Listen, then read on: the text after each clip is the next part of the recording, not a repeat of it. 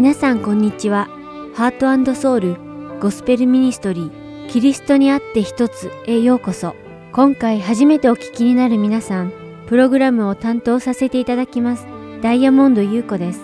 どうぞよろしくお願いいたします。今日はヨナの話を皆さんとご一緒に読んでいきたいと思います。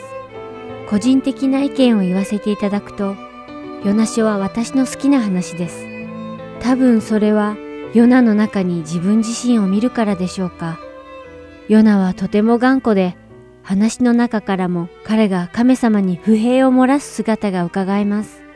そこで今回はヨナ自身とヨナ書について皆さんが持つ見解とはまた違った角度から一緒に見ていきたいと思います。おそらく多くの方がヨナ書の内容をご存知だと思いますが、ヨナの冒険に満ちた人生を通して彼を導かれた神様について学んでいきたいと思います。それでは最初に賛美をお聴きくださった後、続きをお話ししたいと思います。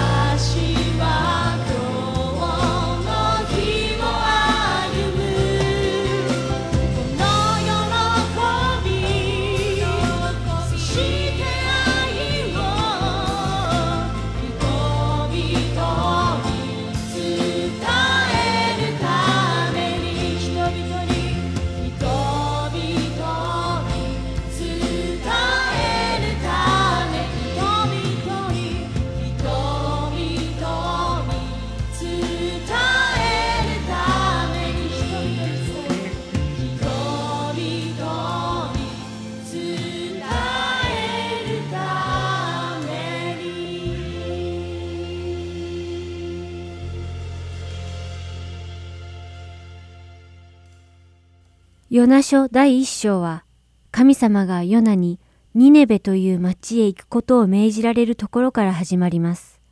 その町ニネベに住む人々の不正や悪事はひどくなる一方だったので、神様はヨナに、その町へ行って神の裁きの日が近いことをその町の人々に知らせてほしかったのです。ヨナはなぜ神様が自分にこの任務を命じられたかがはっきりと分かっていました。神様はニネベの人々に罪を悔い改めさせ、悪の道から立ち直るチャンスをあげたかったのです。しかしヨナは神様から命じられたこの任務が嫌でとても不機嫌になっていました。というのもニネベの町はイスラエルの民にとってとても嫌われていたからです。それゆえにヨナは彼らが神様に許され救われるという事実が気に入りませんでした。ですからヨナは神様に従うのではなく神様から逃げるようにニネベとは逆方向へ向かったのでした。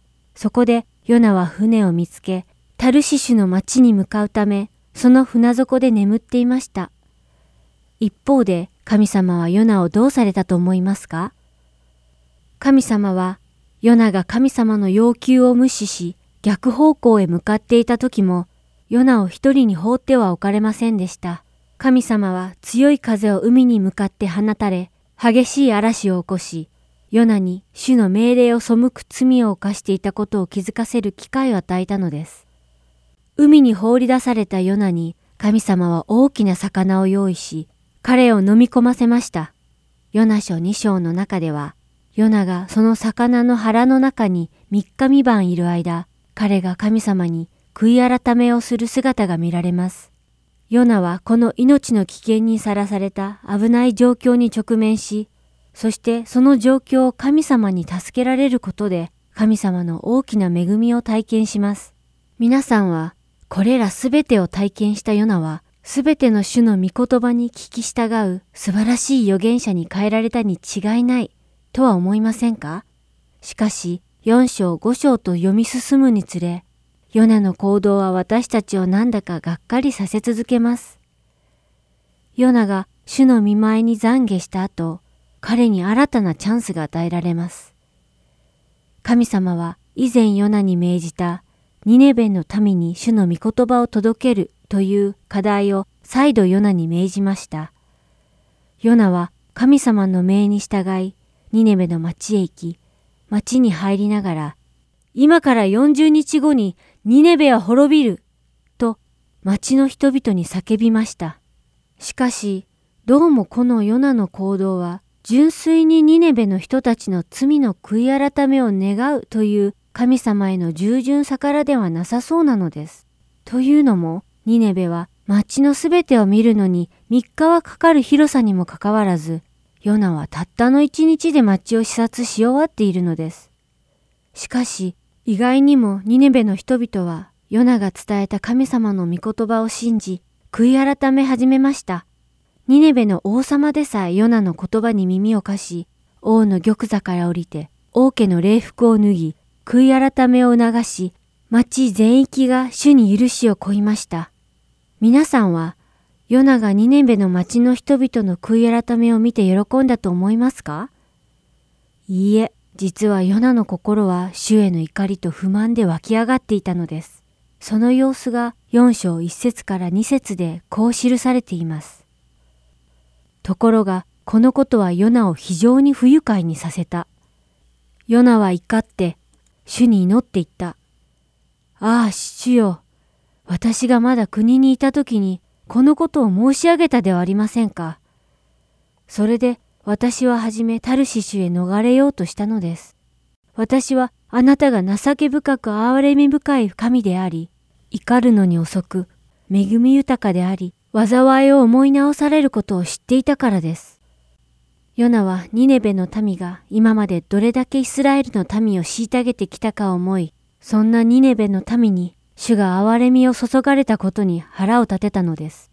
そしてヨナは神様に、死ぬ方が生きているよりましだ。自分を殺してくれ。と頼むのです。ヨナは主によって魚の腹の中から救われたことなどすっかり忘れ、文句を言い始めたのです。もし私が神様だったなら、このヨナの態度に対してどんな反応を示したかわかりません。皆さんだったらどうしますか？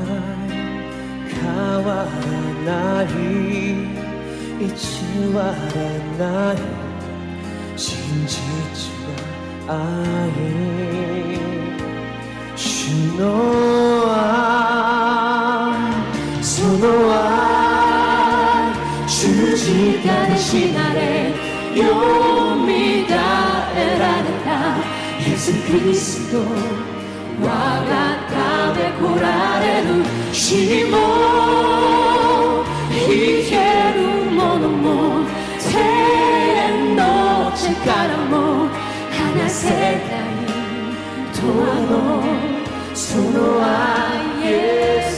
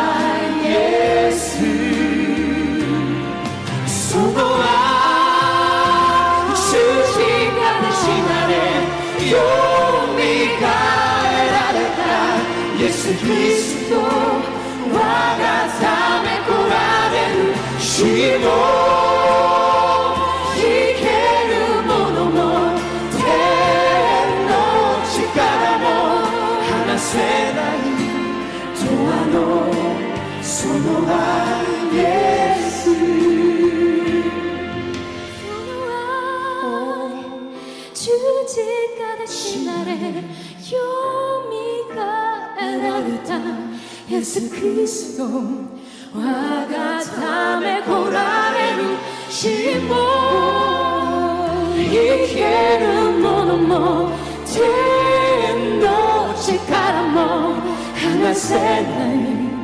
永遠のその愛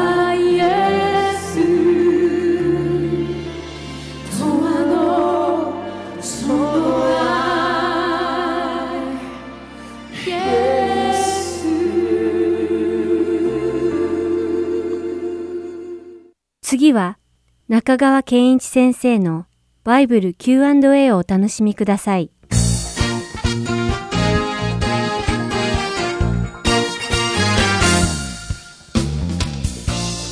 さあ今日の質問はこういう内容です最近ある方が計算してキリストの再臨の時期が分かったと言っているのを聞きました。そういうことあるんでしょうか？という質問です。つまり、キリストの再臨の時期は分かるのですか？という質問ですが、いつものように3つ申し上げます。1番目、まず、再臨の内容は2つに分かれるということを理解しておいてください。1番目が敬虚です。敬虚があると、地上に生きている信者は全て生きたまま天に上げられます。すでにキリストにあって死んでいる人は復活して天に上げられますね。これを敬虚って言うんです。ある方はこれを空中再臨と呼ぶこともあります。二つ目は、いわゆる再臨。これは地上再臨のことで、キリストが栄光の姿で王として地上に戻ってこられる。この二つに区別して理解する必要があります。二番目、敬虚の時はわかりません。しかし、再臨の時は将来予測可能となります。なぜかというと、敬虚はいつ起こるかわからない。つまり、今日かもしれない。で、一旦敬虚が起こって、クリスチャンが地上からいなくなるということは、教会がなくなるということです。その時に地上に何が起こるかというと、まず、イスラエルと反キリストと呼ばれるある人物が契約を結びます。その契約が結ばれると、7年間の観難時代に入りますね。そして7年目の終わりにキリストの再臨があるわけです。ということは、景挙が起こって、イスラエルと反キリストの契約が結ばれたら、あと7年で地上再臨があるという計算が成り立ちます。今はこの計算はできません。さあ、3番目。これらのことを総合して、では聖書の教えとは何かですが、これは聖書には再臨の時を予測するようにという命令や勧めはありません。もしこれが聖書的であれば、パウロ書簡や、あるいはペテロの手紙の中に、再臨の時がいつかを熱心に計算しなさいという勧めがあるはずです。そういうのはないんです。むしろ、聖書の教えはいつ再臨が来ても良いような生き方をするように進めているということです。ですからクリスチャンは朝起きた時に祈りの中で神様の声を聞くわけです。神様はあなたにこう言われるんです。Are you ready? その時に私たちは Yes, we are! って答えてその日一日を歩んでいくんです。これが再臨を待ち望むクリスチャンの生き方です。次の質問は異端の見分け方を教えてください。という質問をいただいています。まず、あの、異端っていう言葉ですけども、これは正統、あるいは正統派っていうのがあって、異端という言葉が出てくるんです。で、この方の質問は、異端の見分け方っていうのは、これはキリスト教の異端の見分け方を教えてくださいという意味ですね。ということは、キリスト教には本物があるんですよ。それに対して外れているから異端と呼ぶわけですね。そのことを前提にいつものように3つ申し上げたいと思います。異端の教えの特徴は3つの面で現れています。第1番目がキリストに関する理解がずれてるんです。これはキリスト論と言います。難しくはね。で、正統的な理解はキリストは神であり人である。というのが正統的な理解です。そのいずれかを否定するのは異端です。ある人はキリストが神であることを否定します。ある人はキリストが人であることを否定します。これらはすべて異端の教えです。神でなければ救えません。人でなければ死ねません。だからキリストが十字架で死ぬことによって私たちを救うっていうのはキリストが神であり人であるということがあって初めて成り立つ教えですね。二つ目に異端の教えがずれるのは聖書に関する理解です。これを聖書論と言いますね。彼らは聖書以外に自分たちの経典を持っています。あるいはそうでない場合でも聖書の翻訳を自分たちの都合の良いように変えて訳します。ですから私たちのグループは他の人の訳したものは読まないんだ。このグループが訳している正しい訳の聖書があるんだというふうに言っているグループは少し注意しなきゃいけませんね。それから三つ目に異端の教えは救いに関する理解がおかしくなっています。これを救済論と言います。正当的な教えは信仰と恵みによって救われるというものですね。それに対して技による救いを教える。ああしなければこうしなければ救われないっていうのが異端の救済論の特徴です。異端の教えというのは結局は神の愛を否定する教えです。私たちには何もできません。だから代わって神様がしてくださった。だからその愛に応答する。これが正当的な信仰です。次の質問は何千年も前に書かれた聖書を今の時代に適用するのは無理があるのではないですか？という質問をいただいています。答えは Yes and No です。そうですねという部分とそうじゃないですねという部分があるんですね。三ついつものように申し上げます。一番目。このことを理解してください。聖書は時代の流れの中で徐々に書かれてきた本だということです。例えば、新約聖書が書かれた時には、旧約聖書という土台の上に乗って書かれてるんですね。あるいは旧約聖書でも、創世記、出エジプト記、レビ記というふうに順に書かれていって、後に書かれた書は前に書かれた書の前提の上に書かれているということです。時間とともに書かれてきた。これを専門的には全身的啓示って言います。徐々に掲示されてきたということです。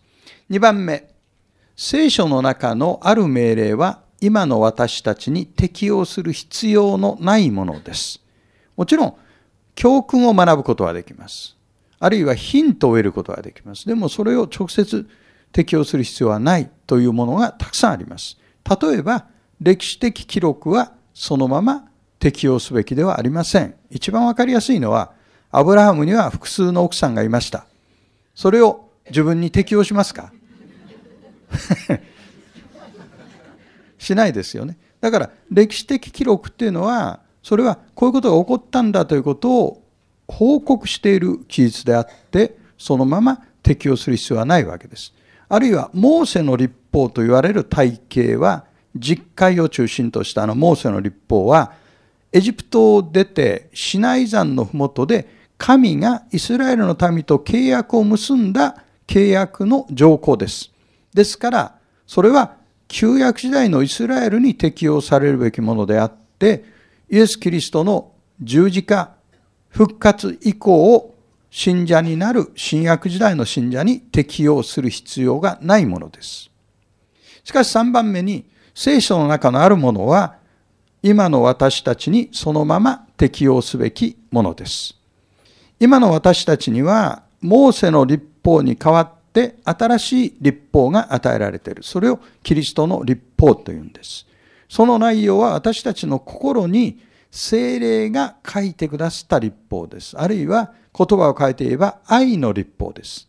で新約聖書の中の使徒行伝以降の書、特に書簡は今の私たちにそのまま適用してよい、あるいはそのまま適用すべき教えです。ですから答えが Yes and No なんですね。聖書にはそのまま適用すべき箇所とそうではない箇所がある。この見分けをしっかりして聖書を読んでいくことが大事です。また次の Q&A でお目にかかりましょう。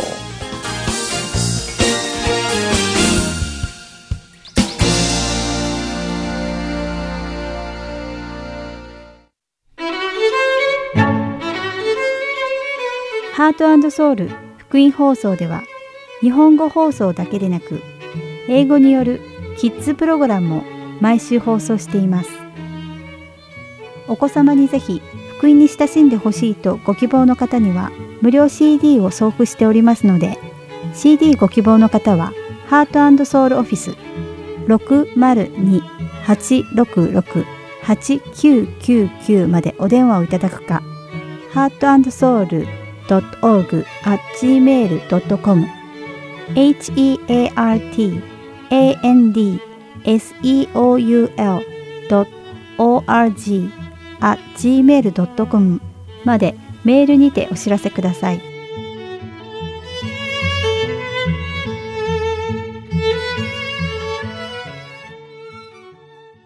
次は、福音の本当の意味をご一緒に考えるプログラム、福音良い知らせをお聞きください。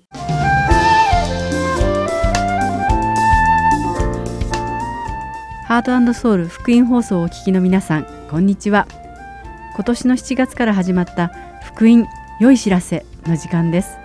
お相手は私横山幸子とえーこんにちは横山勝です前回は神様の義について学びました。はい神様の義と正義とは近い意味を持っていて2つのヘブル語ミシュパットとツァダカーが語源であるともお話ししました義とは端的に言えば公正で公平であり正であることでしたが公平であることは全ての人を同じに扱うという意味ではないということも学びました。そうですね公平であることは偏りがないことなんですが聖書によれば正義とは悪に罰を与え善に正しく報いるということでした。これは行いに応じた報いと言い換えることもできますね。神様の義とは罪を裁くこと。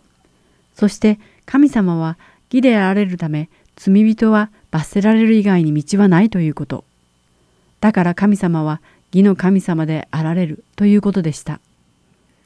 近頃私がこの世界について感じるのは人々は皮肉に満ちていてほとんど矛盾しているということです。どんな時にそう思うんですか？うん新聞とかを見てると子供を虐待する親の話がよく目に留まります。そうですね。ひどい話がたくさんあった気がします。4歳の娘を虐待して殺してしまった母親の話や保育園での虐待父親の幼児虐待など挙げればきりがありません。こういった悲しいニュースに対して世間の反応はどうなんでしょうね普通はこの手の罪を犯した人々に対して厳しい裁きが下ることを求めると思います。罪に対する判決が軽い場合なんかだと世間は罰が手ぬるいと言ってもっと厳しい懲罰を要求したりしますね。韓国では酒に酔っていた場合には罪が軽くなるって聞いたことがあります。信じられないでしょうが韓国ではそういうケースは確かにあるようです飲酒運転には厳しい罰金とか免許取り消し処分などの罰が課せられます。でも泥酔している時に行われた子供に対する性的な虐待や女性に対する強姦などは薬物の影響下にあるために正常な判断能力に支障をきたしているという理由で罪が軽くなる場合があると聞いたことがあります。2年ほど前に韓国で起きた強姦のケースでは罪に対する罰が軽すぎて正義が行われていないと話題になりました。8歳の少女が誘拐され強姦された事件なんですが犯行当時犯人が泥酔していたというものでした。この少女は一生消えない心と体の傷を受けたのにもかかわらず犯人の男は泥酔していたという理由で軽い罪にしかならなかったんです。多くの人が刑罰が軽すぎて正義が行われなかったと文句を言っていましたね。酒に酔っていたからといって罪が軽くなるのはおかしいと主張していました。私もそう思います。みんなそう思っているのにこの事件のどこが皮肉なんでしょうか？うーんここで矛盾していると思えるのは私たち人間はこの世で起こる事件に対してはそれが正しいかどうかの判断をして裁くのに義である神様が不道徳で悪に満ちたこの世を裁くことに対して文句を言っているんです。この地球において正義を求めるなら神様がこの世界を正しく裁くことだって求めて当然だと思うんですが。そうですよね。義である神様に正しく裁いていただくことは全く正しいことだと感じます。うんでもそうしないのは裁かれるのが自分だからなんです。もし神様がご自身の義によって裁かれるのなら死の罰を受けて苦しむのは私たちだからなんですね。だから私たちは神様がご自身の義を見せられることを望んでいないんです。私たち人間の身勝手さが恥ずかしいです。私もです。人間の社会が法による正義を求めるように神様の正義が行われるのは当然のことなんです。善が報われ悪が罰せられるべきでしょう。義は神様の持っておられる特徴です。前回は死と苦痛が一人の人間の不従順によって私たちに入ってきたのと同じように性が一人の人間の従順によって私たちに入ってくれたことをお話ししましたローマ人への手紙第5章の18から19節にこうあります。こういうわけでちょうど一人の違反によってすべての人が罪に定められたのと同様に一人の義の行為によってすべての人が義と認められて命を与えられるのです。すなわちちょうど一人の人の不従順によって多くの人が罪人とされたのと同様に一人の従順によって多くの人が義人とされるのです。はいありがとうございました今日はイエス・キリストと流された血について学んでいきたいと思いますそれでは創世記の第3章に戻ってみましょうアダムとエバは神様が食べるのを禁じておられた善悪の知識の木からその実を食べてしまった後死を経験するんです。ここでの死というのは神様から離別してしまうことだと前回学んだことを覚えていますか？木の実を食べた後神様から離されてしまうという霊的な死を経験しました。はい。そして彼らには一体何が起きたんでしたっけ？エデンの園から追放されてしまったんです。創世記第3章24節には神様が人間を追い出されたと書かれています。彼らの不従順のため神様は人間が神様から離れることによって起こる人間の霊的な死をお許しになりそれによってご自身の義を明らかになさいました。しかしながら神様は人間をエデンの園から追放なさる前に一つのことをなさいました。それは何かを知るために創世記の第3章21節を読んでください。はい。神である主はアダムとその妻のために革の衣を作り彼らに着せてくださった。うーん。神様は動物の皮で服を作られたんですね。ではこの服を作るためには一体何が起こらなければいけなかったんでしょうか？それはその動物が死ななくてはいけなかったと思います。血が流れたんですね。そうです一つの命が死ななくてはいけなかったんです。でも神様はどうしてそんなことをなさったのかをここで考える必要があります。聖書には今の私たちには少しだけ理解しがたい概念があります。それは罪のあがない贖罪ということです。英語ではアトーンメントという単語が使われることもありそれは無罪にするあるいは罪を償うという意味があります。この概念はあまり私たちには馴染みがありません。贖罪という言葉を調べてみると犯した罪や間違い悪を償う行為または支払いによって負債を完全になくし何かを取り戻すまたは所有するとあります。負債を支払う代わりに何かを取り戻すですか？そうなんです。贖罪とは罪にかなった額の支払いをすることで罪をなかったことにすることなんですそういう意味があったんですね。古い世代の人たちには分かりやすいかもしれません。その昔は罪をあがなうために身代金を払っていたんですよね。なるほど。この言葉は若者は使わないでしょうね。まあ罰金も似ていますね。罰金とは罪の重さに応じた金額を支払うことですが身代金とは罰を避けるために支払われるものなんです。ああわかりましたでもお金を払って罪がきれいに許されるなんて道義的に正しいことではないような気がします。なんだかお金で解決なんて納得できません。罪には罰を与えるべきだと思います。うんその気持ちは分かります。身代金で罰を逃れることが正しいかどうかはまた次の機会にお話しするとしてここでは罪の贖いについて詳しく見ていきましょう。繰り返しますが贖罪の意味は犯罪に対して賠償金を支払うです。犯した罪の重さに応じた代償を支払ってそれをあがなうということです。要するに返済ということですか？あそうです。つまり買った商品を返してお金を返してもらうみたいなことなんですか？うんそうですね、えー返済というのは贖罪なんです。聖書のルツ記を見るとボアズはナオミの家督の買い戻し人として登場します。納得です。つまり買い戻す人身請け人または贖い主というのは返済という言葉に近いんですね。勉強になりました。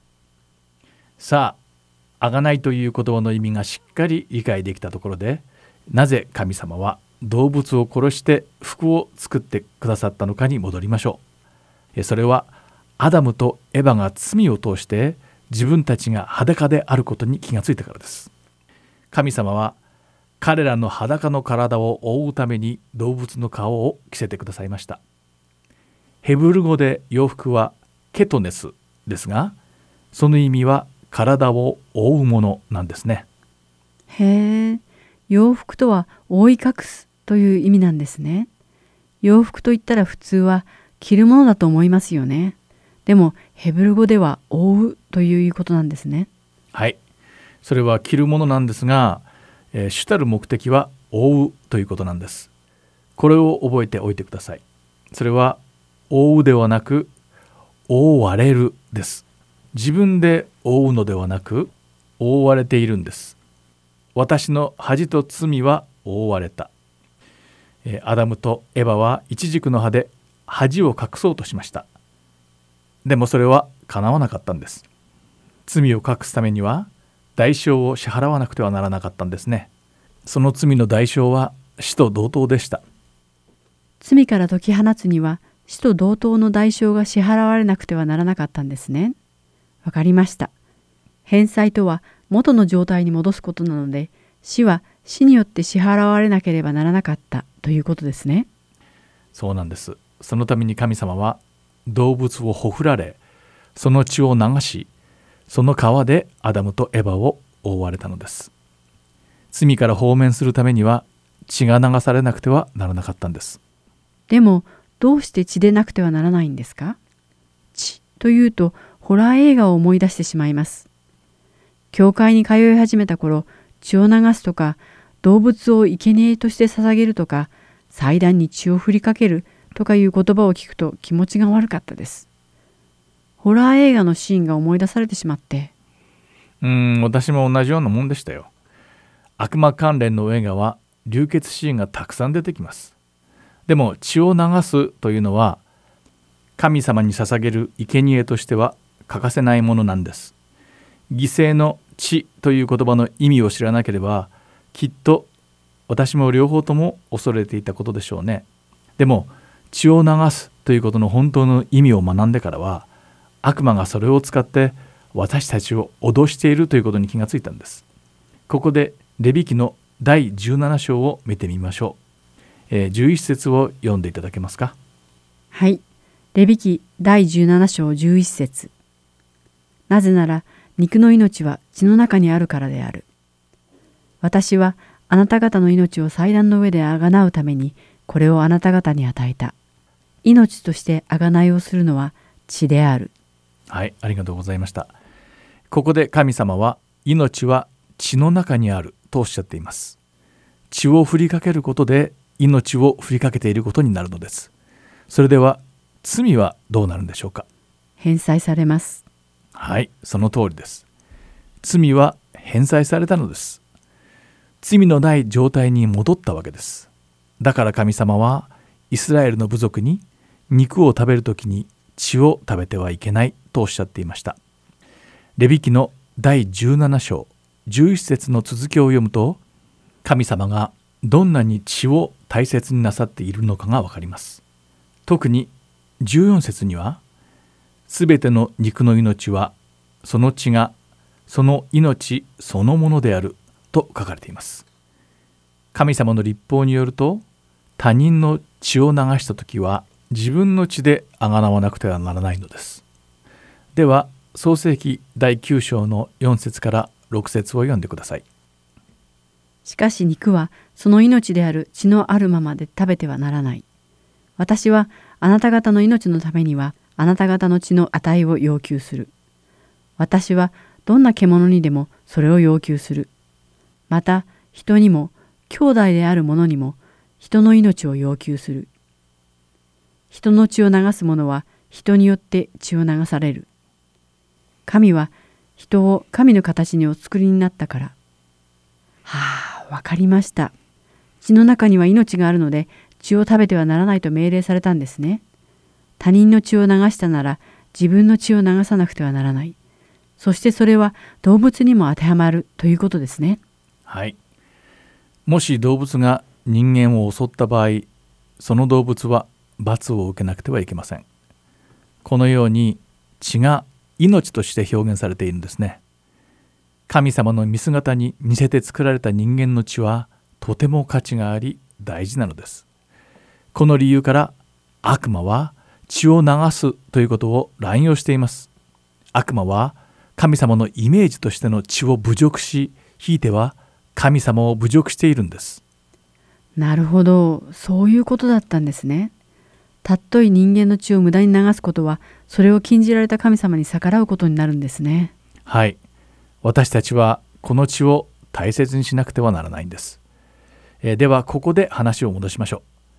返済とは元の状態に戻すことでしたね。言い換えれば借りがなくなるということです。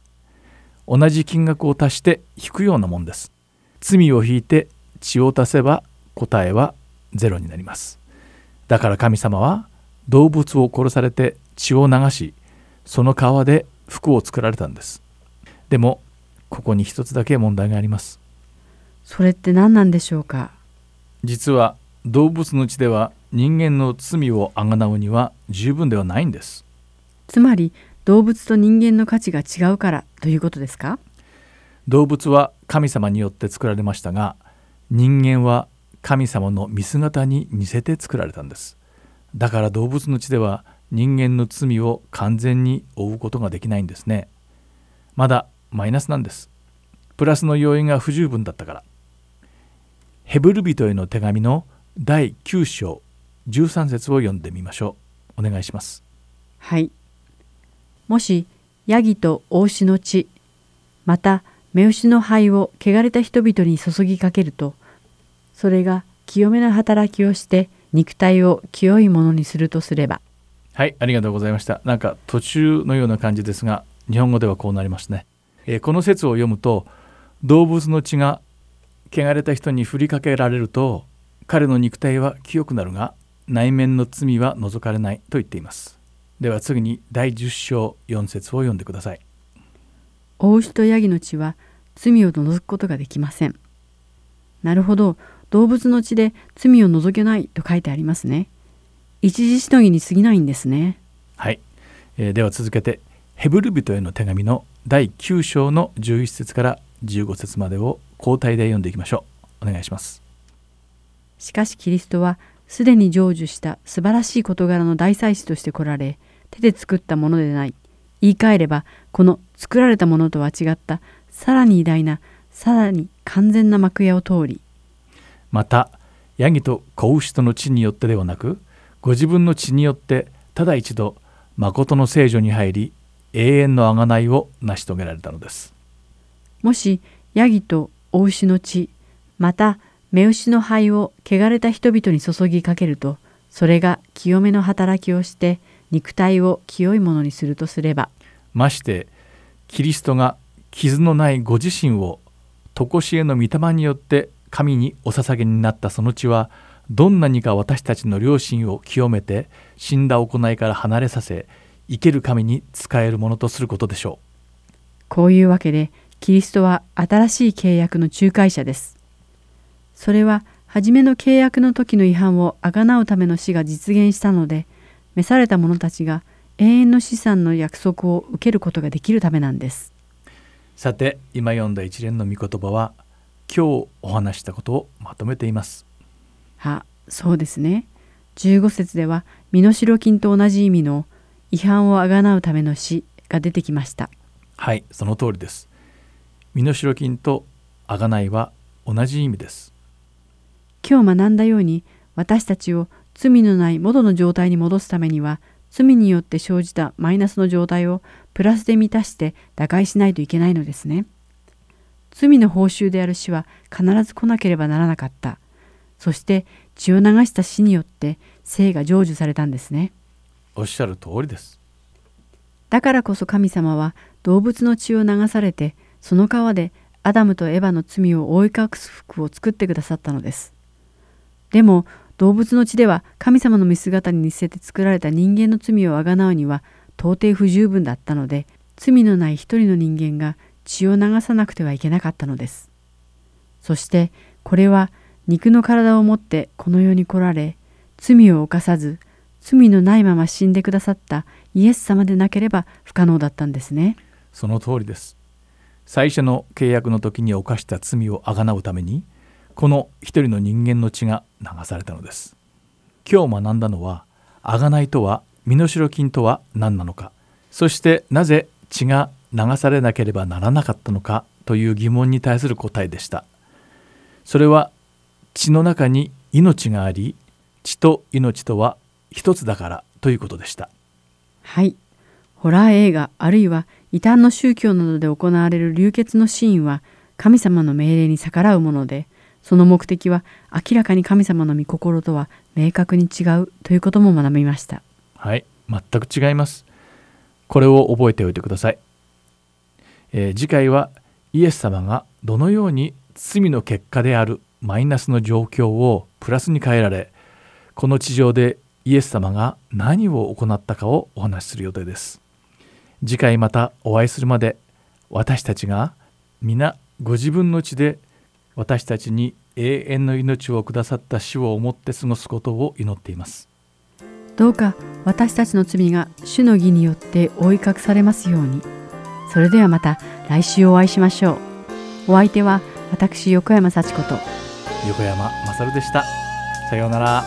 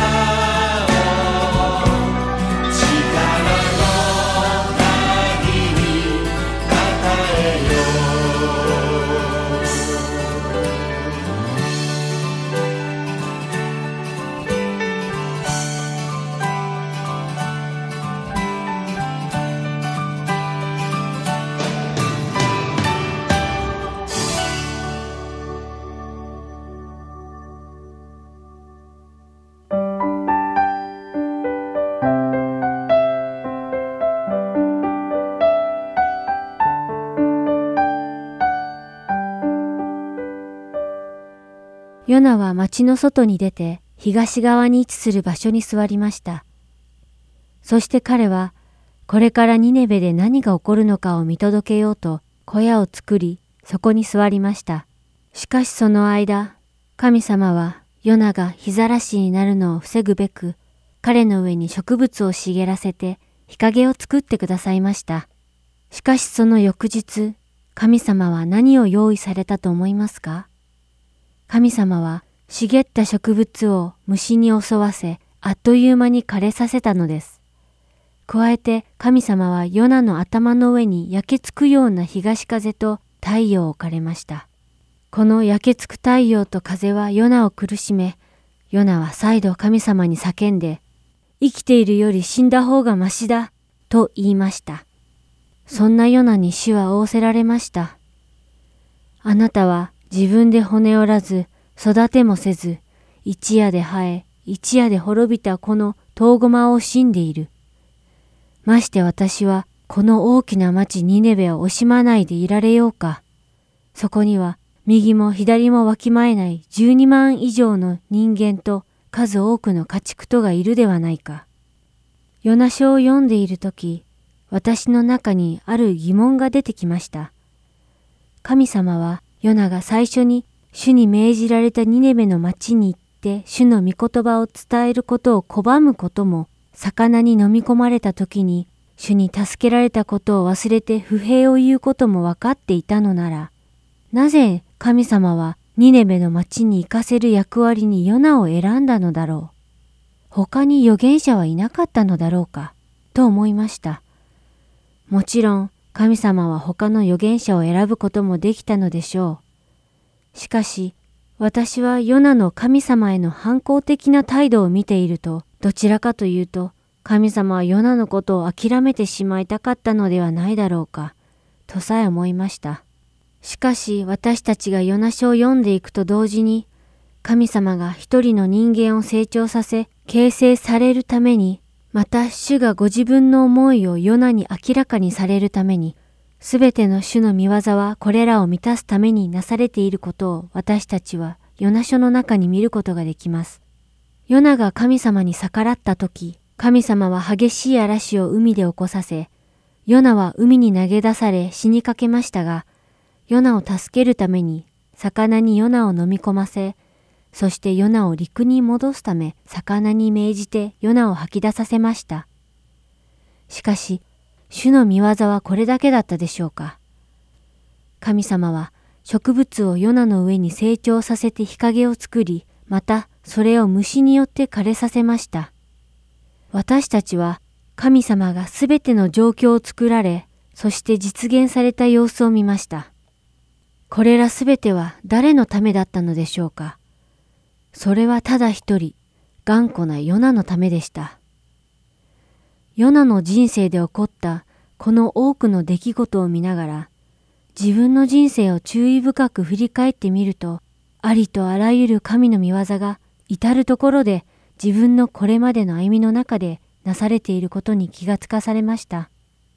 神様の要求に逆らったヨナを神様が助けられることで輝きを増す主の恵みは私たちにもまた同じように主の恵みが輝いているのです。しかし私たちはこんなにも主の恵みに預かり永遠の命を授かっているにもかかわらず未だに不平を言っては主に背きます。こんな私たちのことを神様は何度となく見放してしまいたかったに違いありません。しかし神様は決してヨナのことを諦めず、辛抱強くヨナが主の心を理解するまで待つのです。それと同様に私たちの日々の生活も導いてくださるのです。神様はご自分の民を決して見放すことなく、その手を離すことはありません。主は私たちにご自分の御心を知ってほしいのです。主がどれほどこの世の人々を救いたいかを私たちに知ってほしいのです。主は御心を成し遂げるためにヨナを用い、そしてこの瞬間も私たち一人一人を用いて御心をなされていると信じます。来週も日々の生活を主に捧げることで主によって導かれ、主の御心が皆さんの生活の中でなされることを祈ります。今週もお聞きくださりありがとうございました。これで今回のキリストにあって一つを終わります。主の恵みが皆さんの上に注がれますよう、そしてまた来週もお会いできることを願っています。お相手はダイヤモンド優子でした。さようなら。